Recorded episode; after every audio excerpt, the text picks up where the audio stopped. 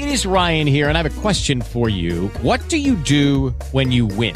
Like, are you a fist pumper? A woohooer, a hand clapper, a high fiver. I kind of like the high five, but if you want to hone in on those winning moves, check out Chumba Casino. At ChumbaCasino.com, choose from hundreds of social casino style games for your chance to redeem serious cash prizes. There are new game releases weekly, plus free daily bonuses. So don't wait. Start having the most fun ever at ChumbaCasino.com. No purchase necessary. Group. Void were prohibited by law. See terms and conditions. 18 plus.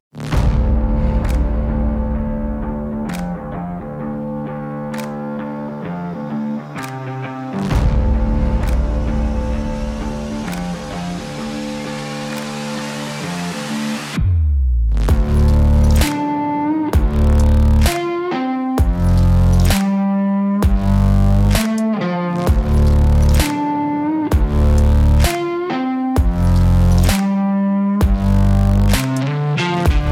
We're back to the Neil Haley Show here on the Total Celebrity segment. I'm excited to welcome her my special co-host today, Kim Sorrelle, author of Love Is. Kim, how are you? And I know you're excited about our guests today. And one is a surprise guest, but you're going to introduce our first guest that's doing unbelievably amazing things. The stories he's getting all over the place. The it's blowing up this story, and it's an amazing, inspiring story. So, Kim, introduce our guest.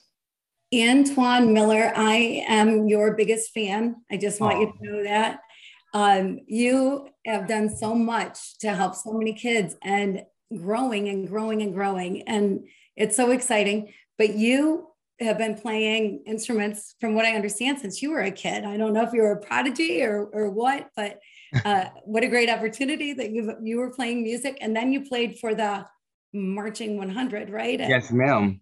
I Yeah. did. It had to be quite an experience too. It was the experience of a lifetime. It was the best thing I've experienced in my life. And to be a part of a band with such great caliber, you know, the Marching 100 is the band that started the traditional style of marching. So what we implement comes from the Florida A&M concept. Wow. Wow. That's so cool. And now you've started this nonprofit, Yes, ma'am. kids uh, connect with music, right? Yes, ma'am.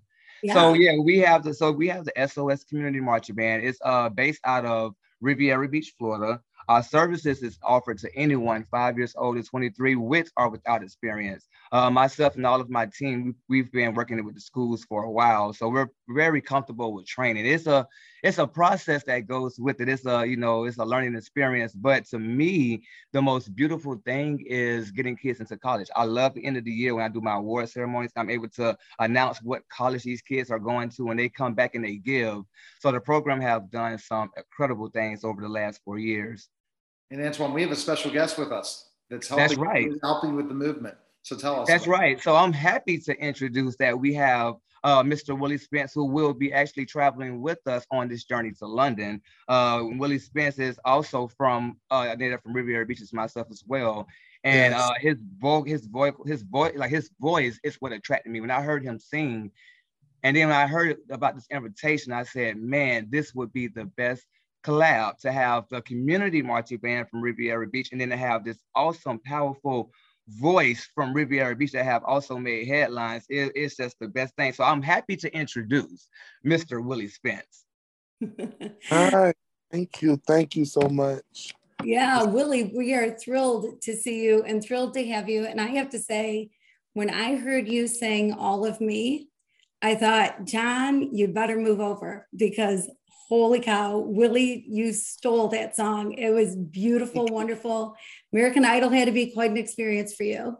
Right. Yes, it was one of the best experiences of my life. Yes, Absolutely. thank. So, Willie, how did you and Antoine connect? How did that happen? Well, um, I met him down in Riviera at one of the shows that I was singing at because the band was performing at the same show. Wasn't it downtown? It was. Uh, yeah, I believe it was downtown City Place. Yes. And that was the first time, you know, I met him and, you know, he told me what he wanted to do. And we, you know, we stayed in contact with each other ever since then. That's fantastic. Yeah. Antoine, I've got a question for you. Sure. So uh, I believe you started out with middle schoolers. Is that that correct? No, the history of the band, we actually started the band off with adults. It was an adult community marching band at first. Uh, and then I just wanted to do, I wanted to have a program that would give more of our youth something to be engaged in because, you know, after a time, I realized that we as adults, we already had our time. We already marched in our high school and collegiate level bands and we have already traveled and performed. I, you know, I thought it would be best to, you know, give back to our kids. So that's what made me convert the van over. And that this that actually took place last year. This was the first year that we were converted to all uh, youth, and it was the best experience because it, it kind of put me back in mode as a as a former teacher where I had all of these kids, literally the whole entire band last year had no experience. And their first performance was at the Florida A&M University Homecoming Battle of the Bands, which was literally six weeks later. So they it took them six weeks to perform the show that they did, and they did so well that they were invited to perform at the Florida Classics, which, which is like one of the highest events you can perform in here in Florida. That's that's when Florida A&M played Bethune Cookman, and then from there it just took off. So everything that you guys seen, all the videos from last year, those kids just learned. It's not even it hasn't even been a full year. My gosh, and that's amazing that journey and why, why the power of music for you that you want to help these kids. What what uh, tell us the reason for music and how you you have this movement.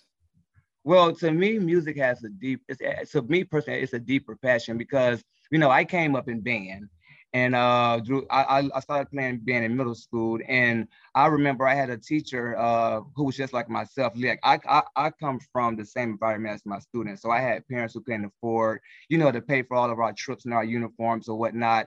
And I can clearly remember my sixth grade year, uh, my middle school band going to a performance in Tallahassee. And because my parents were not financially, you know, inclined, I was I had to sit out and miss that performance. And I can remember all the kids coming back explaining how much fun the trip was.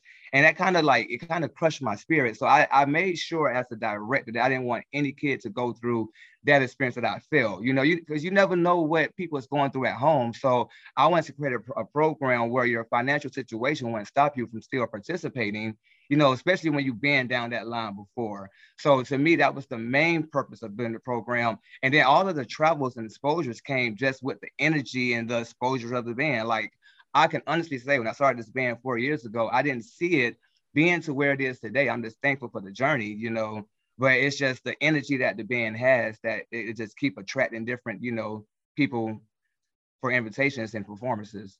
Yeah, it's amazing. You know, it's amazing how adversity brought you to where you are. Right. And I know that Willie, you've had some tough times in your life as well. Yes, absolutely. You know, you know, growing up, you know, having to move from a big city to a smaller town, you know, my parents giving up their career to raise me, you know. So yeah. And I'm just, you know, I'm grateful I'm grateful of the outcome now. I would have never thought that I would have done, you know, American Idol. I would have never thought that I would be, you know, traveling with the SOS marching band to London, you know, all of this. You know, I'm just grateful. Antoine, how did you come up with this idea for London? What made you so want this to happen to go to London? Well, at first, I didn't think that it was a real thing, if I have to be honest. I received the email, and when I seen it, it said, you know, it first of all, it was a weird email address that I just I wasn't familiar with. So I read the email, but honestly, I it's a lot of scammers out there. So I was like, okay, this is not going to be a serious thing. so I got the second email, and the guy was so persistent. He was like, who doesn't want an opportunity to perform in London? So I said, okay, let me go ahead and read it more. And then in the in the email, he provided a Zoom link that we could schedule so he can actually explain it. It was a real thing. So it was the third email when he sent over, like I said, the official information. We met in person and he was just explaining all of the great opportunities. And I was just like, wow, this was real.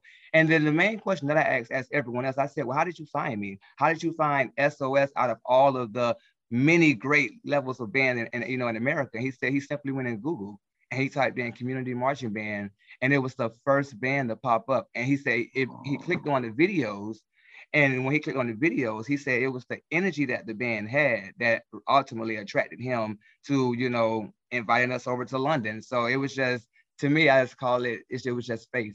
yeah, that's huge. That's huge. Yes, but, ma'am but when you do watch your band, you can I can totally understand why just uh, watching it for a couple minutes he would be drawn to that and want to see you and you've done a pretty amazing job of working with community leaders and businesses in the community, right, to make stuff happen? Oh yes, yeah, I have uh, built some great partnerships. Uh, so far, you know, while I'm moving, we are partnered with our local city here in Riviera Beach. Our facility is we're, we're held at, on the school campus, so we're with our local district as well. Uh, we, you know, we do provide transportation for our kids. So I, uh, we have uh, two buses that go pick kids up from school and bring them over here. The only issue, if I have to be honest, is that I'm uh, I'm independently. Uh, we do everything independently, so we don't have, you know, the financial support to help us to keep the program going. But by the grace of God, it has been going successful, you know, for four years but uh, it, it is a lot of energy because even myself, not only am, am I the band director, but I'm also the after school bus driver. I have to go pick all the kids up myself. And then after doing that, I have to then bring them in here. We also have a homework help program. So we assist the kids with their homework. Because we get out so late, our main goal is to make sure that all the homework is done before rehearsals. Sometimes that can last for two hours into rehearsals. And I'm, you know, it's also the, um, the director as well. So I wear many hats. But I'm thankful for each and every single opportunity for it because ultimately it's helping the next child that who can tell what they may be in the future? I could be helping the next president, honestly, or my wow. next doctor. you know. So. Wow. Oh my gosh. So Willie, what made you so impressed by what Antoine's doing with these kids that made you want to do it? You know, my first time watching the band, they were incredible. Seeing those kids out there, you know, playing was amazing, and seeing how Antoine mentors these kids and take these kids in is amazing to me, especially knowing this is happening in my hometown. This is going on, you know, where I grew up at is so amazing. And I'm just honored. I'm honored to this day for Antoine to even, you know, ask me to be a part of something that is so monumental and something that is so big, you know, and I'm just, you know, I'm grateful and I'm proud of them. I'm proud of SOS. Willie, that's so sweet, and you're so humble and so kind, and it's amazing. And and for both of you, Antoine, I know that uh, in running a nonprofit myself, that chasing dollars is uh, a full time job all by itself. Like that can be difficult, and I am praying that people that are listening to this right now want to get involved and want to help help out the cause and that you get some great donors so you, you're not having to chase it so much. So if oh, people oh, yeah. wanted to donate to you, how would they do that? Sure. Well, you can donate through our website, which is www.soswarriors.com. Uh, or you can also call the, the band room, which is 561 uh, 331 5038. We also have a, uh, a, a, QR code that uh, that's going to be released later on today as well that they can scan and it'll take them directly into the our link, which is through Fundly. So we do have a Fundly account that's uh that's set up, but if you go directly to our website, it'll take you directly to the Fundly account.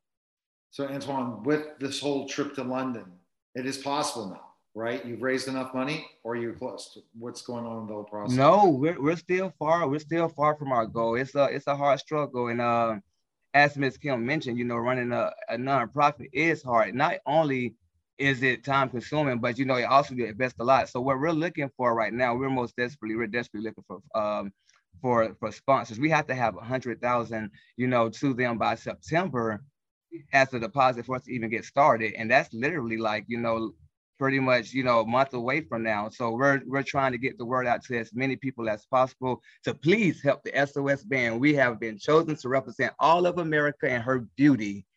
And we're gonna do a great job when we get over there with your donations and contributes. So Willie, That's you right. believe, and Willie, you believe this is how much are you seeing this, you know, sending it out to your followers and everyone, how important it is? Definitely. I'm definitely going to tell everyone I know this is extremely important, you know. it's extremely important.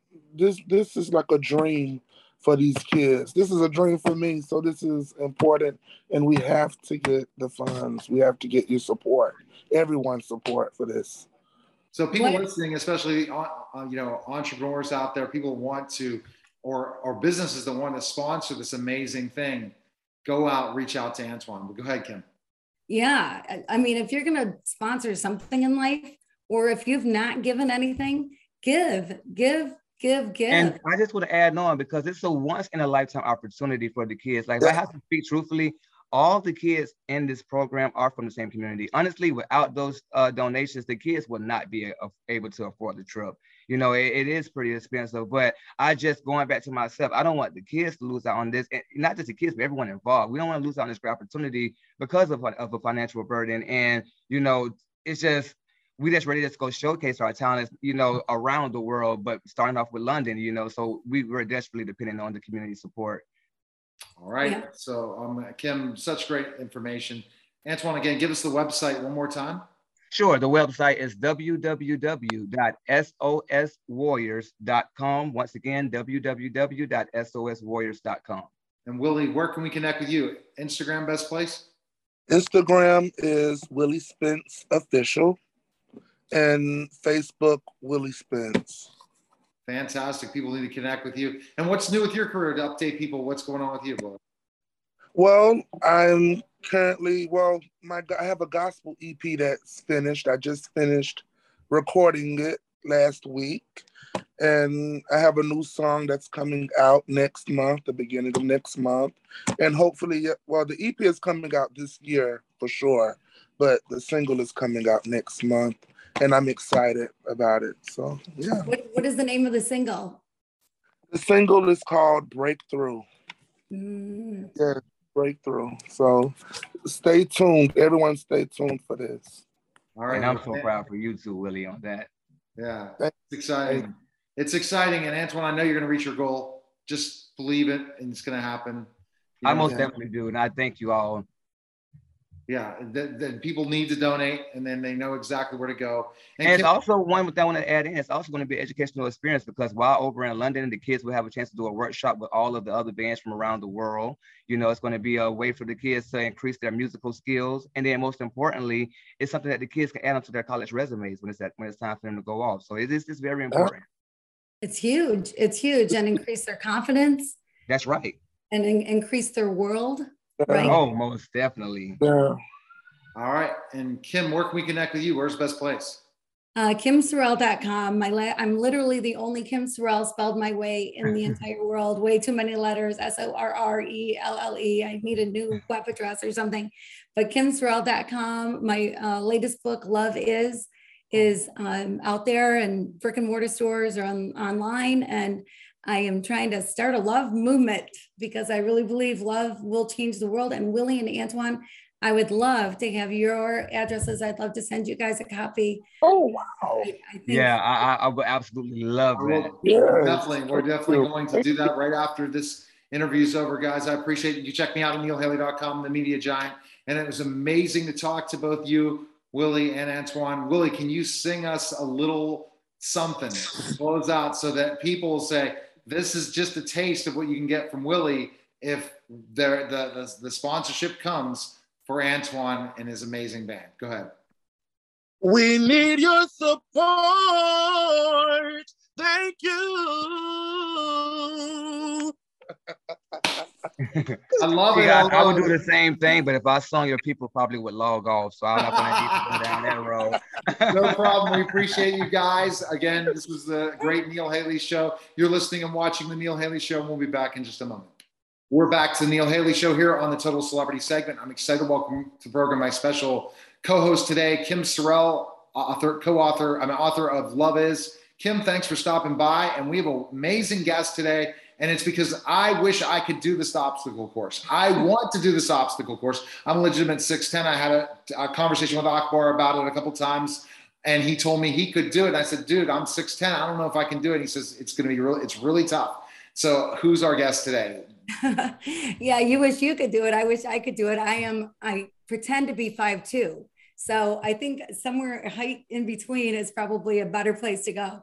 Brian Richardson, welcome to the show. You are the executive producer of this amazing show, America Ninja Warriors. I believe you've been nominated for four Emmys, which is blows my mind. I don't know. I don't talk to people who have been nominated for Emmys. Like this is so cool. So I'm so excited to meet you. I'm from Michigan. You're from Indianapolis, I believe. So go Midwesterners and welcome to the show. Well, thank you. Thank you. That's right. Big go, go, go Big Ten. That's right. Thanks for having me. Absolutely. Yeah, well, thanks for being here. I am curious. Is it true? Is there any truth to Ninja Warriors becoming an Olympic sport? Uh, yeah, there's been uh, actually, it's very exciting. There's been a, a, a, lot of attention and some headlines with that lately. It's um, what they're talking about right now is making uh, Ninja part of an Olympic event called Modern Pentathlon, which is sort of a um, kind of an outdated event, you might say. It's it's uh, five events, which has been around since the Olympics started. I think in the in uh, you know the early part of like 1912 or something, and it was kind of modeled after what a what an army officer would do. So you have shooting, swimming, running, uh, uh, equestrian events, and um, that it's it's a little outdated. Not a lot of people do those events anymore, so they're kind of looking to to modernize to make it a little more interesting. And so they're talking about replacing the equestrian events, the horse riding, with uh, ninja, and it would be a sort of a, a, a, you know a sprint through a course, and that would be one of the five events. And they've been doing some testing um, just in the last couple of months with some uh, pentathletes and um, seeing you know how it would go. And so they're talking about doing that potentially in 2028, um, which is exciting just to see it as, as part of that um, event.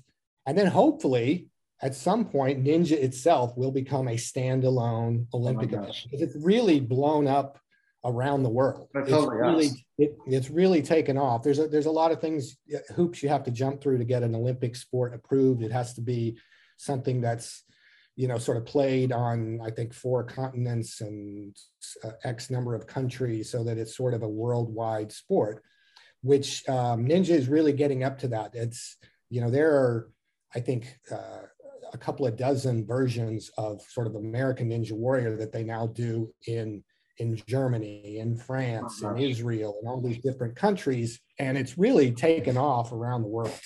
So, Brian, did you think when this start when you started with this that it would go to this level? Meaning, thinking about American Ninja Warrior. I mean, like I remember the first couple seasons, and I started interviewing people, and then they talk about the competition and how the competition got fiercer and fiercer, and more and more people. Then they started having training facilities all over the United States and all over the world where people are training to become American Ninja Warriors.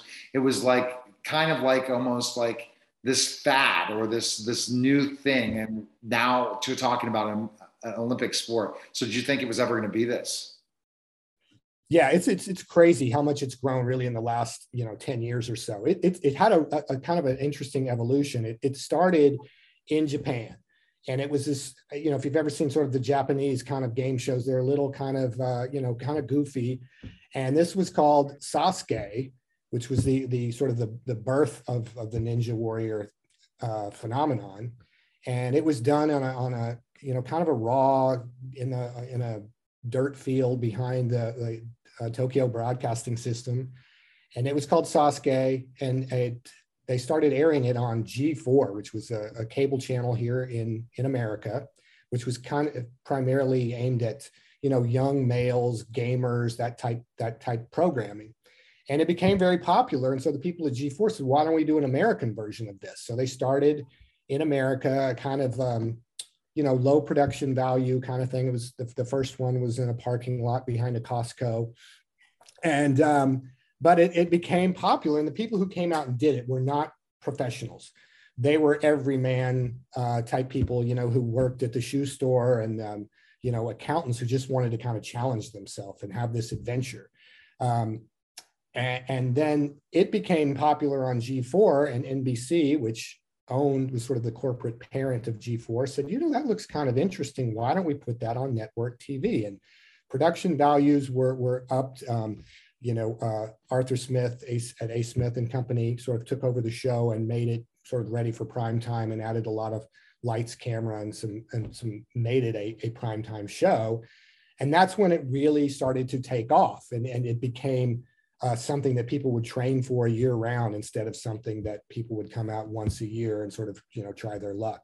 And now it's it's it's amazing. There are ninja gyms in virtually every city in America. Some of them have three or four, and there are regional competitions almost every weekend. It's become a thing now where uh, parents put their kids into ninja where they used to you know play little league or pop warner football or do karate lessons or gymnastic lessons and now they take their kids to ninja and they go to these classes two or three times a week and then they maybe go to a competition you know out of town you know once a month or so and there are there are leagues and, and different things going on all the time there's probably a ninja competition going on somewhere this weekend that people are traveling to right now Crazy. My goodness, that is that's crazy. I mean, Yeah. that's a lot. That's amazing. Yeah. So, and in kind of a short amount of time, right? Like, what Right. kind of a time span are you talking? Well, it's really been in the last 10 years. This is the 14th year of the show, but we've been on, uh, this is our uh, ninth full season on NBC. And that's when it really sort of blew up.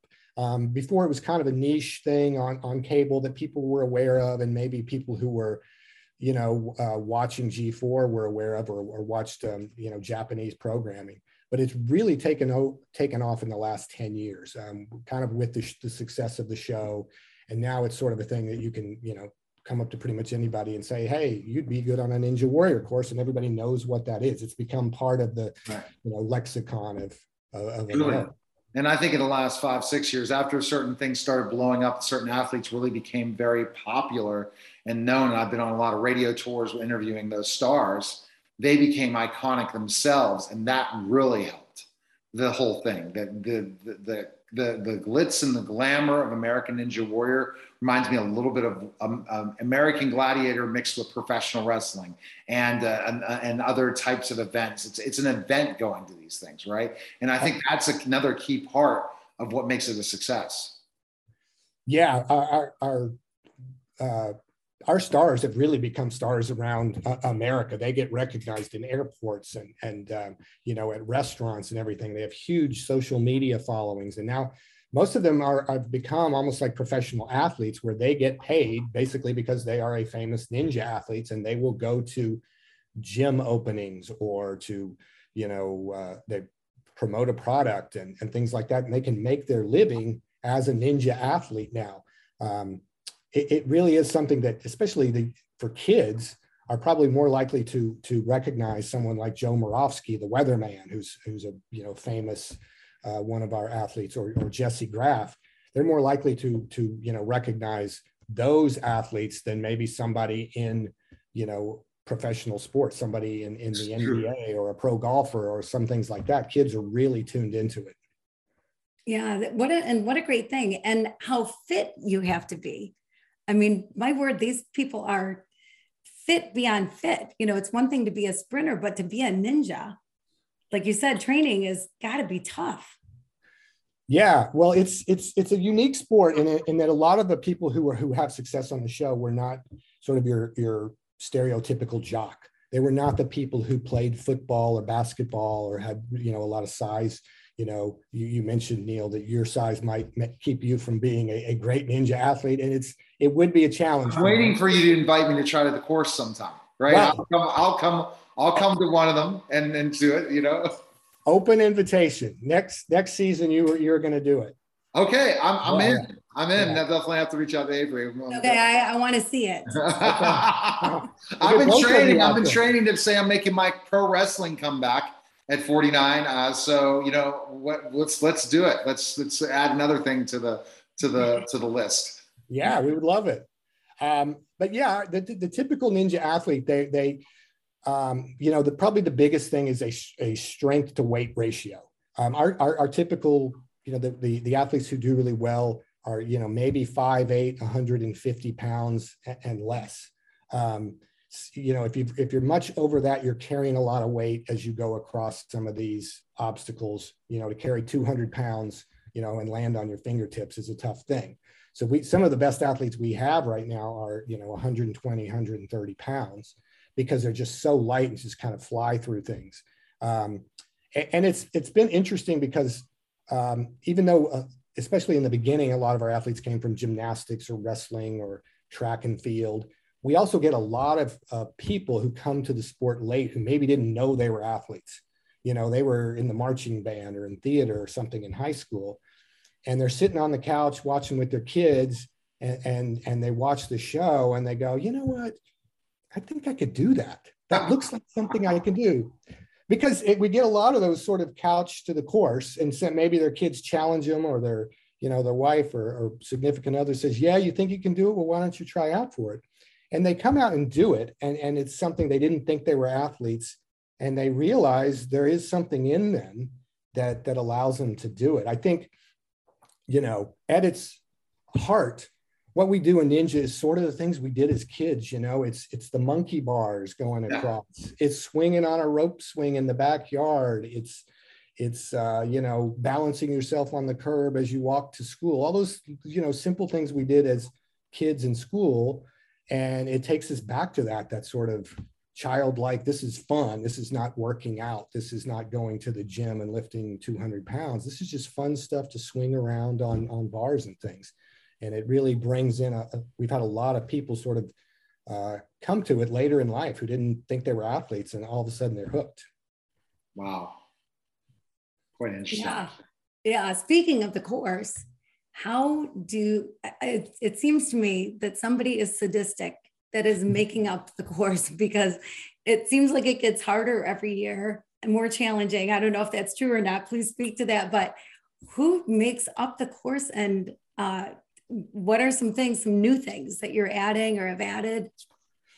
Yeah, I mean, along with as we're talking about sort of the growth of the sport and people who, who now you know train year round, they've just gotten so good that we have to keep you know upping the ante because we'll come up with a really difficult uh, obstacle that that we think nobody can do, and in the first year maybe a lot of them can't. They'll go home build this and put it either in their their local gym or put it in their backyard and they'll master it. So that by the next season they figure this one out. So we always have to stay one step ahead of them with our obstacle development.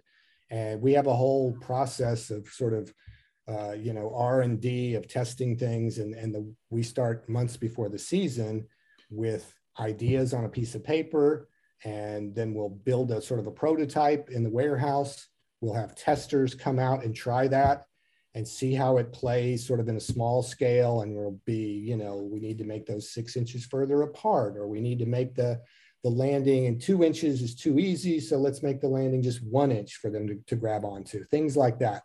And it's a real process of, of testing. We have, by the time our ninjas sort of tried on the course, it may have gone through, you know, two dozen different iterations um, to make it where we think it's difficult, but not so difficult that, you know, the best people can't get through it. Um, you know, this year in particular, we've tried to um, sort of have fun with things. We've had stuff based on sort of a carnival game, um, hmm. you know, where, you, you know, it is almost like skee ball, where you had to uh, roll the ball into one of the three chutes, And if you got it into a the right chute, it was an easier swing. If you got it into the wrong one, it was a longer one to catch. Um, we had a thing called the giant roller coaster, which was basically hold on to a bar as it went through uh, a, couple of, uh, of ramps and it flies you through the air. So, you know, we have to stay ahead of, of the ninjas. So we're always trying to be creative and come up with, you know, new and interesting ideas that'll challenge them and, and also be fun for the audience watching at home. See, I think that's fantastic. And who would have thought, like any other Olympic sport, where it gets more complex all the time? right? So there you go. So you're at the point where you're transcending what sports could become, the next types of sports that will be created. Do you feel that American Ninja Warrior, they're going to people are going to create other sports out of this? I saw one that was on ESPN where they were jumping on tables and stuff that was in, indoors and stuff that, that involved almost kind of like American Ninja Warrior. So I think you're going to see a lot more new invented sports coming up from this whole process. Yeah, I think the one you're talking about is World Chase Tag, um, which yeah. was, um, you know, had a lot of similarities. In fact, some of our ninjas have, have been on that and done done really well. Um, yeah, there's been a few sort of spin-offs or, or um, shows that kind of tried to tap into that same kind of, uh, you know, what we do on Ninja. Um, it's it's really interesting to see how it how it's evolved and everything. Um, you know, we we taught we kind of joke about at some point we're just gonna have to put like razor blades on the edge of, of oh, obstacles yeah. because to make, make it to make it because they've just gotten so good these especially these younger ninjas who just train seven days a week and it's you know no matter what challenge we put in front of them you know you have to uh, have to keep uh, making it uh, more difficult. Yeah, yeah. I wonder if ever there will be head-to-head competition at the same time, like Hunger Games or some. Hopefully not like Hunger Games, but you know something yeah. like that. But well, but one of the one of yeah. one of the spinoffs we had of, of, of, of Ninja was it was basically a, a, a side-by-side racing concept. It was called Team Ninja Warrior and the Ninja versus Ninja, where it was two two people uh, racing side by side down the same course, and at some point the the the course would sort of cross and they had to compete on the same track essentially. And that was really fun because they're just sort of you know trying to elbow each other out and that kind of thing. That's something that especially some of the um, international versions have really gone to. And i think you know you'll see different uh, versions like that that puts people sort of running against each other how long have you been around with been doing American Ninja Warrior yourself? You've been the producer, the executive producer the whole time.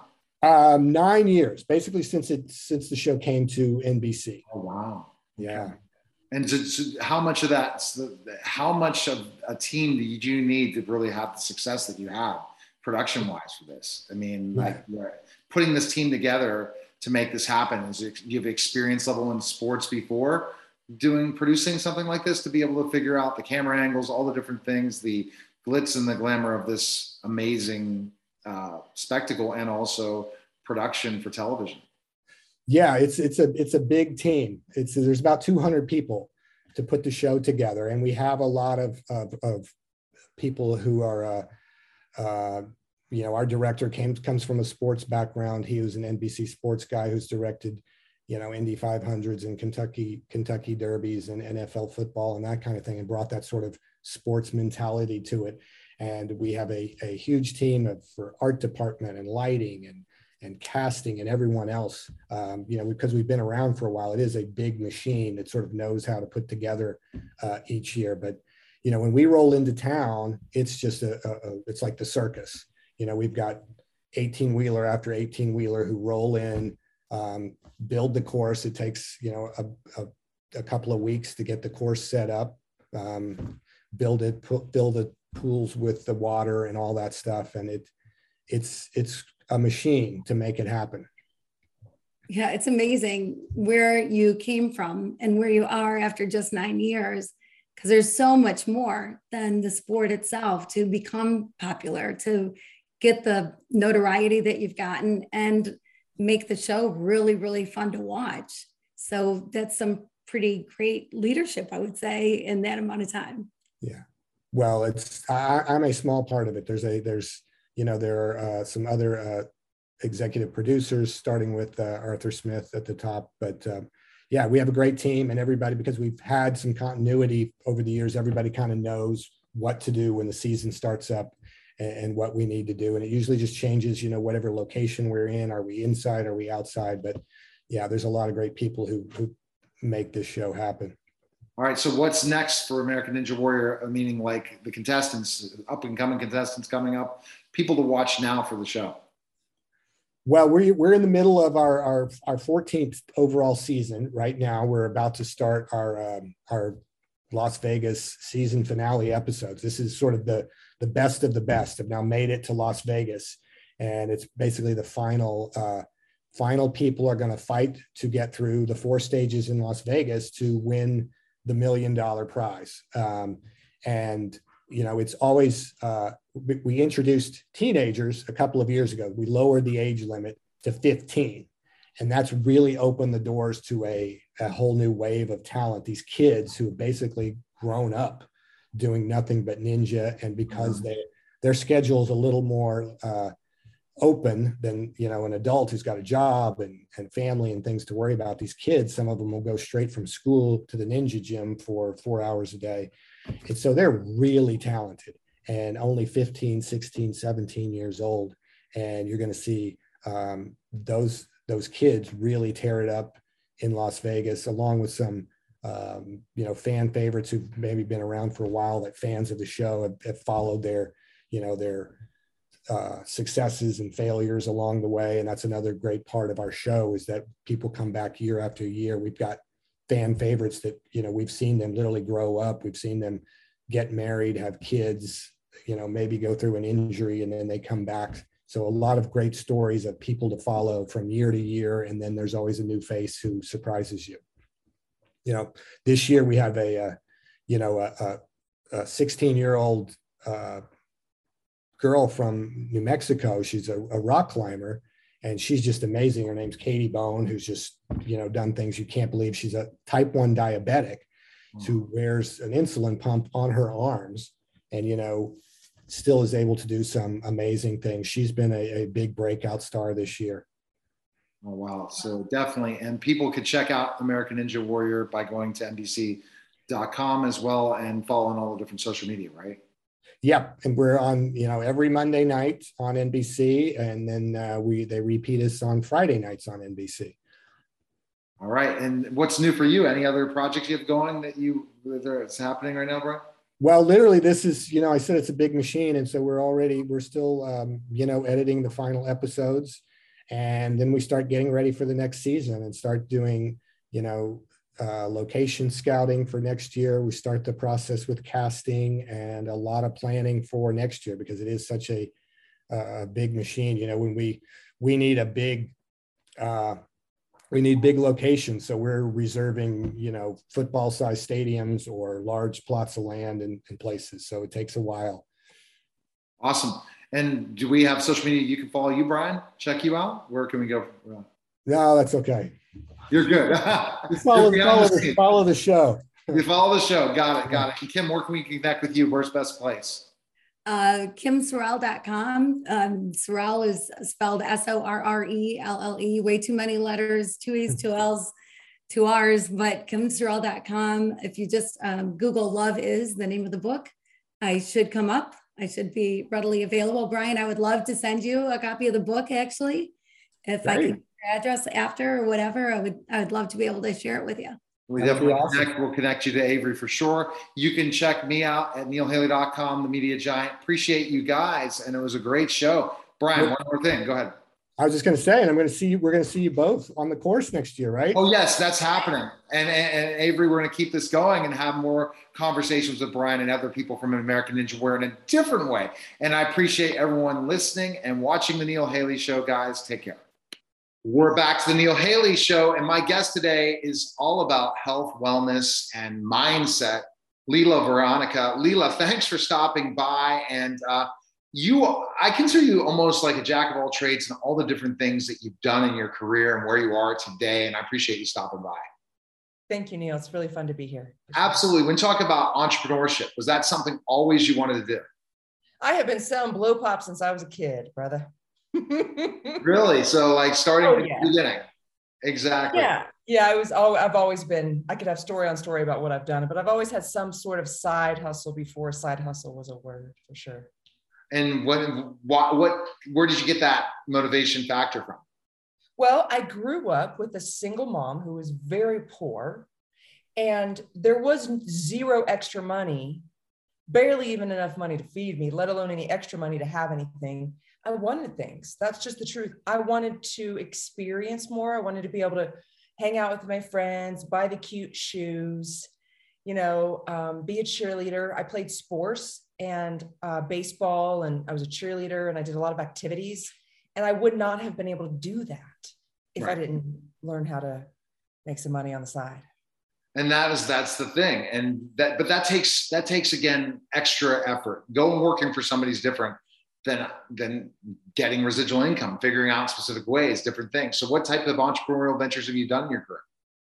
Well, I will go a little bit backwards. Right now, you know, I have a coaching and consulting business where I help uh, women in particular with owning their worth and embodying um, uh, their worth. So, really mm-hmm. walking into a room, and it has a lot to do with a movement system that I teach. I've done a lot of business coaching over the years. I've helped a whole lot of of coaches and service oriented women um, create a lot of money in their life and a lot of fun and beach houses and, and, and all sorts of cool stuff. Um, you know, before that, and I still do, I've had um, connections to product companies, um, health and wellness companies. Uh, I used to be in the environmental field I spent 15 years and I was working, uh, I used to teach environmental policy at The Ohio State University. Okay. So I've had a lifelong desire to stay healthy, but also create wealth. And so a lot of the products I love, there's a liquid collagen product, for example, that I'm just in love with, that it helps people so much. Um, so I have, you know, several multiple streams, or excuse me, several streams of income in my business. You know, before that, I when eBay came out, I would go to the consignment, the thrift stores and consignment shops, buy stuff, sell it on eBay. You know, um, I have, you know, when I when when Uber and Lyft and all that stuff was coming out, I was just starting my business. So I even did some of that, and I would go on Craigslist and get side gigs just to pay the bills so I could start my business, you know, so I didn't have to go get a job, 40 hour week job. And so what I've learned is like, we all show up every day, whether it be, you know, we're in charge or somebody else is in charge, right. we're still working. And I, I'm a leader. I'm just born a leader. I've never liked to be told what to do. It doesn't work for me. That, so that's that's that's me too. I don't I don't want I want to do it my I'm on my own, not someone else, right? Yes, and so that's really I would say people when they say how did you get into you know to entrepreneurship, and I'm like, well, I don't like to be told what to do. I've had jobs, and it's usually within one and a half years. And you're I'm out because I know I have some idea, nobody will listen, and I know it's a good idea. You know. so uh, so the, and that's the problem. You come in and work for a company, and then they you want to do more. They don't want you to do more. That's the problem. And then your mind says, "I want to keep doing more." You got to, and so then you're like, "Well, it's best to do it with my clients and do those different things." So, where do you see yourself? Where do you see your business going? Especially with you have your, your other streams of income. You're teaching so many people. You're helping them with their health and wellness, and also build their businesses and grow where do you see yourself? Well, I have this year, um, I am creating, it's almost done, creating an app. Uh, it's called Riverstone Movement. My intention is, it's, I love it because it's what we're doing here today. About seven to 10 minutes of movement every day. That's it. It's all you need to reshape your body and be in mm-hmm. your body and move from a whole new powerful place in itself. Seven to 10 minutes a day. So my future has a lot to do with bringing in um, not only students but also teachers to teach my system mm. all of my women i always say they're the smarty pants women they're like the intellects you know i'm a highly educated woman but it did not make me necessarily feel good or or be happy i had to learn how to be in my body and, and take care of myself if i was going to let my intellect um, uh, thrive in the world so that's really where i'm headed i'm growing my community of riverstone movement students and looking for teachers always who understand the connection between the physical component of mental mastery. So you teach them and then they teach, that's the goal to teach others. Yes. And I have what's beautiful is the technology nowadays. It's glo- I've, I've either taught, coached, or spoke on all seven continents, even Antarctica. That's great. And so yeah, so this what, by creating an app, it's it's so helpful for it to be anywhere globally for teachers and students too. It's cool. It's really neat. So the app, but you make yourself available in this app more than not just that your your your movements. You're making sure yourself available to the other teachers. So the teachers can't just no one just, just download the app and use it. They're going to need to have a teacher that's involved. Explain that more to the process. Well, the teachers will support the students. So a lot of um, uh, apps have you know things on the technology, but no human. And right. So this is they get a uh, teacher on the app, you know, the, the short seven to 10 minute practice. That's me. And then they also get a support uh, teacher, whether that be me or another teacher to see. So, because I had a mentor once say, you can't see the ingredients of the salad dressing bottle when you're on the inside. Right. And so, even if people practicing exercises at home, if this is a lot about posture alignment and how we're moving through space. And so you need eyeballs on you because you think you're doing one thing and you see yourself and you're like, whoa, I'm doing something totally different. Or if somebody else sees you that has a super trained eye for balance and harmony between the body parts, you can see what's going on and what's neat. That person can help them link the physical component of the life because if you shift the body, the life shifts too. The issues are in the tissues. You get rid of them. Yeah. So that's the whole point here with this with this Riverstone movement. It's not just about getting fit. Getting fit is actually a bonus of knowing yourself and aligning with your So you're putting in a lot of your components of your coaching. That is again, you're working with people, but now more people can you can reach for this app and the teaching. So you're Yes. giving you're giving it both. You're going both areas. You're giving them the ability to stay get in shape, but also have better mindset. And and Absolutely. And then the teachers to create wealth as well, because that's a big part of what I've taught over the years. I bridge, I bridge wealth and the body, basically. So Mhm. my question for you is why is it so difficult for some people to create wealth, especially if they have the right mindset, the right idea, the right product or service, the right system, but yet get bogged down? Why? for women, and actually for men too, but for women in particular, I would say the number one reason is judgment. Fear of judgment from others. Mm. It's innate. It's bio, it's wired into our biology to be part of the kingdom. Get kicked out of the kingdom, you're dead. So the you know, we could say they have the right mindset, they don't take action with the physical form, the body. Ha ha, there we go again, back to that thing. So, you know, it's really they're scared to show up with the in the body and say words and share their energy because of what other people might think of them. Mhm. Shit.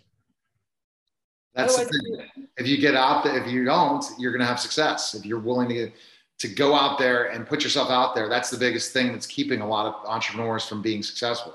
Is get themselves out there. That's what it sounds like to me. It's not getting in front of the right people, it's getting in front of people. It's getting right, the right people or in front of people It's not even about get a lot of people are trying to find the right people. versus just getting in front of people. That that, that will get things going. That will that will develop the, the stuff. Very interesting stuff. Where can we find information on? Where's the best place we can connect with you? riverstonemovement.com. All right. Go to riverstonemovement.com. You can see what I have going on there. What I would say is, you know, I, I love what you said. You have to kind of, my grandma always said, you have to ruffle feathers, keep ruffling feathers. So I believe happiness is a bit of a rebellion right now. It's very easy to be sad, angry, and depressed and all that. Yes. But it's not easy to be happy. So I'm, you know, this is a call to all women who want to feel good and be happy.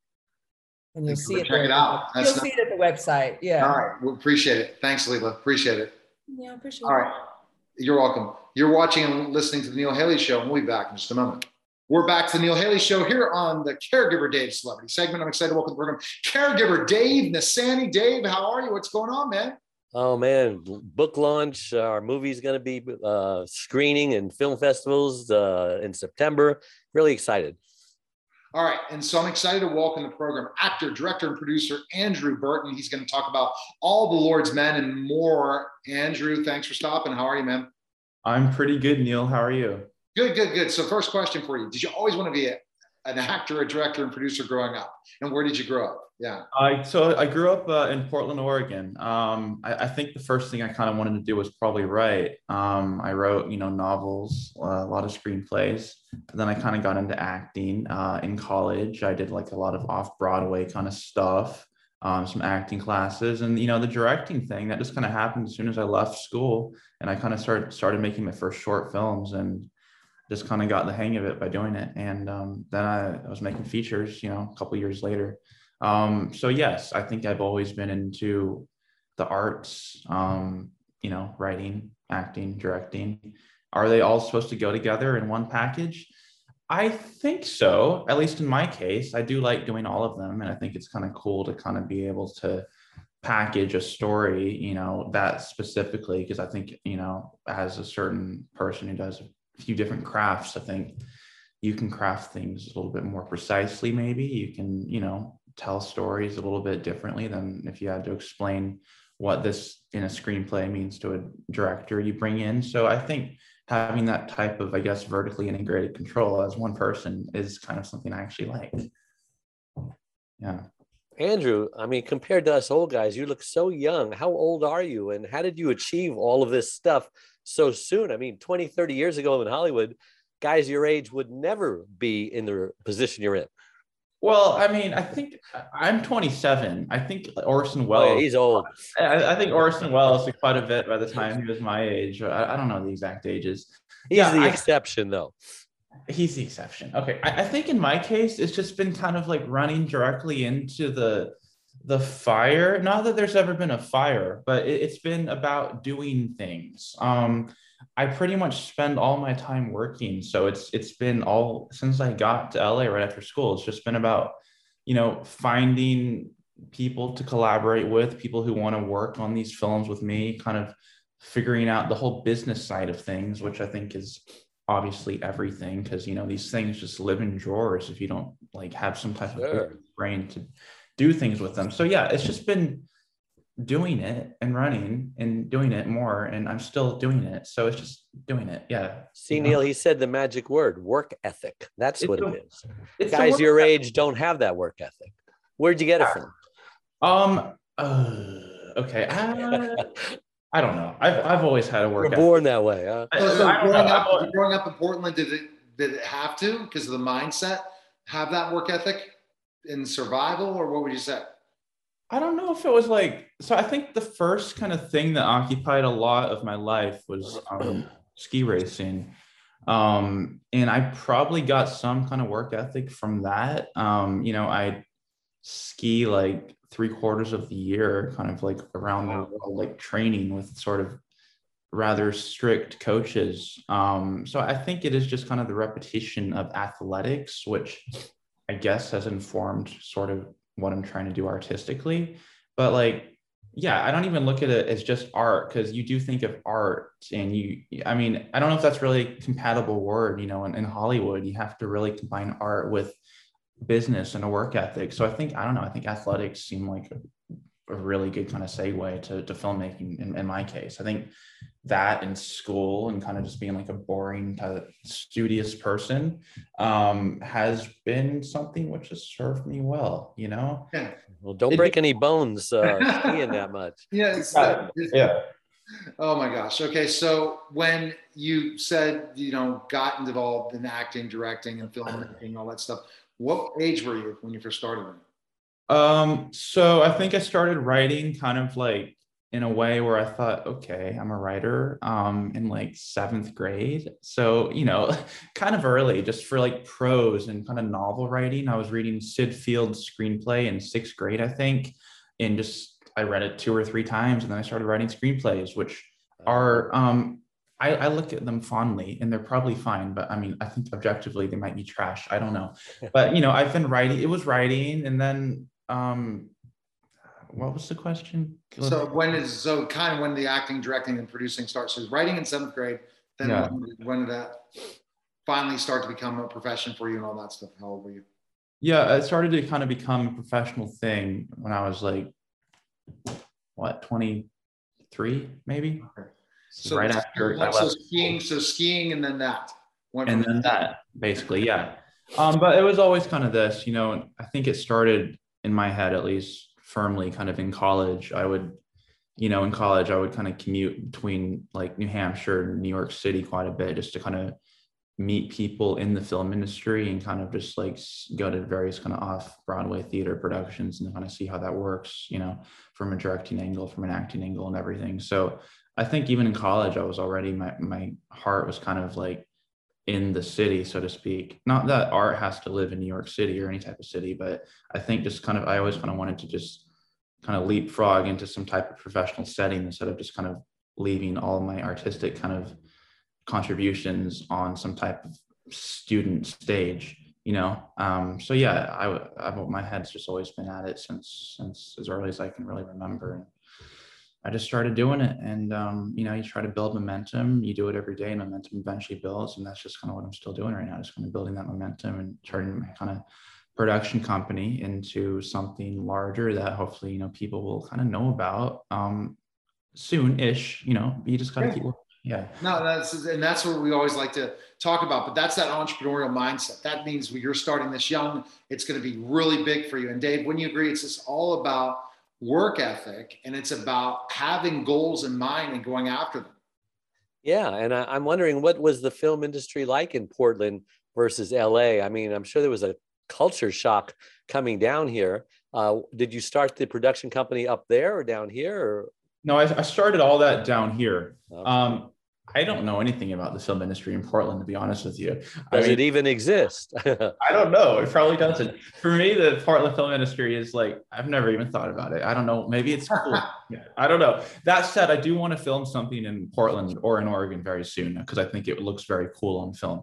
Um, but I don't know about the Portland film industry. For me, it was basically college, then kind of intermingling with kind of a scene in New York City.